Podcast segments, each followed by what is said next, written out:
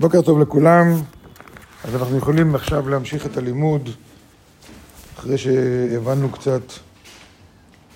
אז אני חוזר טיפה אחורנית, בהקדמה לראשונה לפי חכם, אמצע סעיף ד', שכל השמות הקדושים הם סוד ההשגות, מה שאפשר להשיג, המתפשטות מהאור לעבדיו הנביאים והצדיקים, וזה גם כולל אותנו היום. לא שאנחנו נביאים ולא שאנחנו צדיקים, אבל אנחנו התלמידים של תלמידי, תלמידי, תלמידי התלמידים שלהם, ולכן המערכת עובדת בדיוק אותו דבר, כמו שזה הגיע אליהם, ככה זה יכול להגיע, להגיע אלינו. כל אחד לפי מהללות, זאת אומרת, כל אחד לפי הדרגה שלו, לפי היכולת שלו. זאת אומרת שכל העניין של לימוד קבלה הוא לא כל כך תלוי בשכל, אלא הוא תלוי יותר בכמה, בכמה הנשמה נקייה. תכף הוא יתייחס לזה.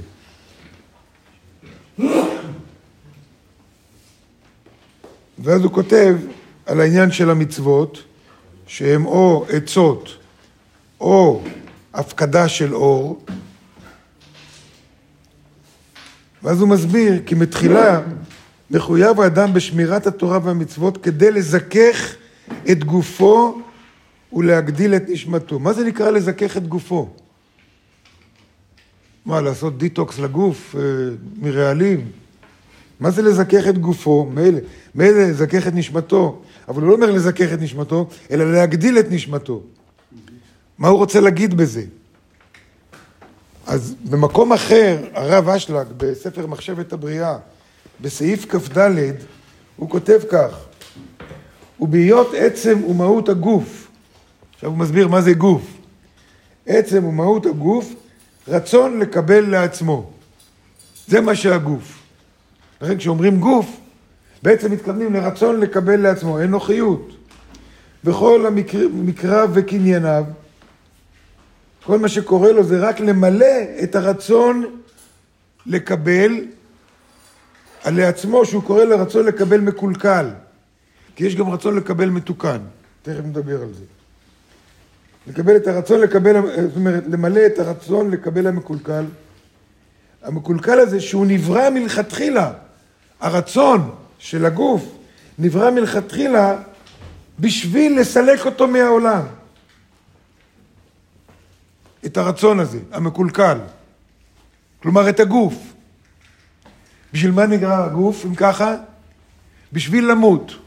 זו המטרה של הגוף. שדיברנו פעם באחד השיעורים, שהגוף, כמו שהרב אשלה כותב, הגוף נברא רק בשביל לסבול. לסבול ולמות. למה? כי הוא רצון לקבל לעצמו. וכל מה שלעצמו בלבד, כל מה שהוא אנוכי, כל מה שהוא אנוכי, חייב למות. זה הטבע של האנוכי. כמו בלון. ממלא אותו, ממלא אותו, ממלא אותו באוויר עוד, עוד, עוד, עד שהוא יתפוצץ. למה הוא מתפוצץ? כי הוא רצון לקבל לעצמו. הטבע של הרצון לקבל לעצמו זה למות, למות. מה עם הנפש, או הנשמה? להיות עצם מהות הנפש, נפש זה דרגה מסוימת של הנשמה, אז כשאומר נפש זה גם נשמה, בהיות עצם ומהות של הנפש, רק רצון להשפיע, גם הנפש זה רצון, גם הנשמה זה רצון, אבל איזה רצון? רצון להשפיע, רצון להשפיע, רצון לתת. וכל מקריה וקנייניה, וכל מה שקורה לה זה רק למלא את הרצון שלה. רצון, למלא את הרצון נשמע כמו רצון לקבל, אבל מה זה הרצון של, הנשמה? לתת. אז באופן טבעי כל מה שהנשמה רוצה זה לקבל על מנת לתת. זה הטבע של הנשמה. מכיוון שהיא רצון להשפיע, לפיכך איננה בת תמותה ובת חלוף. הטבע של הנשמה זה לא למות, היא נבראה לחיות. לא למות ולא למות אף פעם. הגוף ימות והנשמה לא. אלא היא וכל קנייניה עימה הם הנצחיים וקיימים לעד. ואדרבה, להפך, המוות של הגוף המקולקל מחזק את הנשמה. מחזק את הנשמה. זאת אומרת, כשאדם נפטר, אנחנו כולנו בוכים, הוא נפטר, הוא נפטר. אבל בעצם המהות האמיתית שלו רק מתחזקת מזה שהוא נפטר. הדבר האמיתי, אז למה בוכים? למה מצער? מילא בן אדם שאנחנו מכירים, בוכים עליו. שהק... בוכים על מי בעצם? בוכים על עצמנו שהקשר שלנו איתו התנתק. זה יותר זה, זה יותר הצער.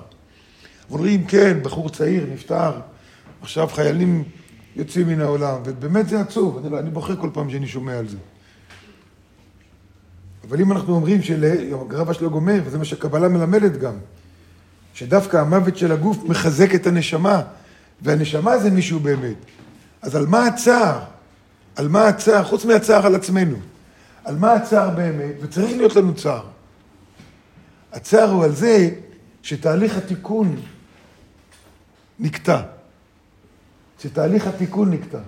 שאנחנו פה בעולם בשביל תיקון, וכשבן אדם נפטר מן העולם, נגמר תהליך התיקון שלו.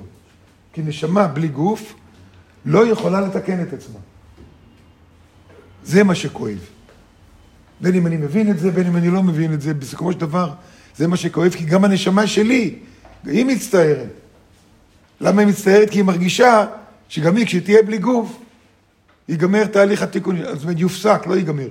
יופסק, ייקטע תהליך התיקון שלה. והנשמה רוצה תיקון, בשביל זה היא באה לעולם. אז זה העניין כאן. בן אדם צריך לזכך את הגוף שלו ולהגדיל את הנשמה שלו. יש שתי דרכים להגדיל את הנשמה. או למות, או למות ול... או לסבול ולמות. כמו שאמרנו, זה מה שמגדיל את הנשמה, נותן לה יותר כוח, כי הגוף מגביל אותה. או להתגבר על הגוף, מרצון. להתגבר על הגוף, ואז יש יותר מקום לנשמה. כל כוח התנגדות שאנחנו עושים. כל פעם שאני אומר לעצמי, רגע, תעצור את התגובה הטבעית שלך, את הטבע הטבעי שלך, אני מחזק בזה את הנשמה. ולכן נכנס אור. ולכן אני מרגיש שאני יותר אור. וזה כל העניין של המצוות, לתת לנו כלים איך לזכך את הגוף, כלומר איך להתנגד לגוף, ולהגדיל את הנשמה, להרחיב את היכולת של הנשמה להכיל אור. ואז המצוות הן כבר לא עצות, אלא מה? פיקודים. פיקודים. כלומר, אז המצ... כל מצווה זה כלי שמופקד בו אור. לא רע, נכון? מה עושים עם הכלים האלה? ולמה התורה מדברת על מצוות אם ככה, ולא על הנשמה? נדבר על זה מחר.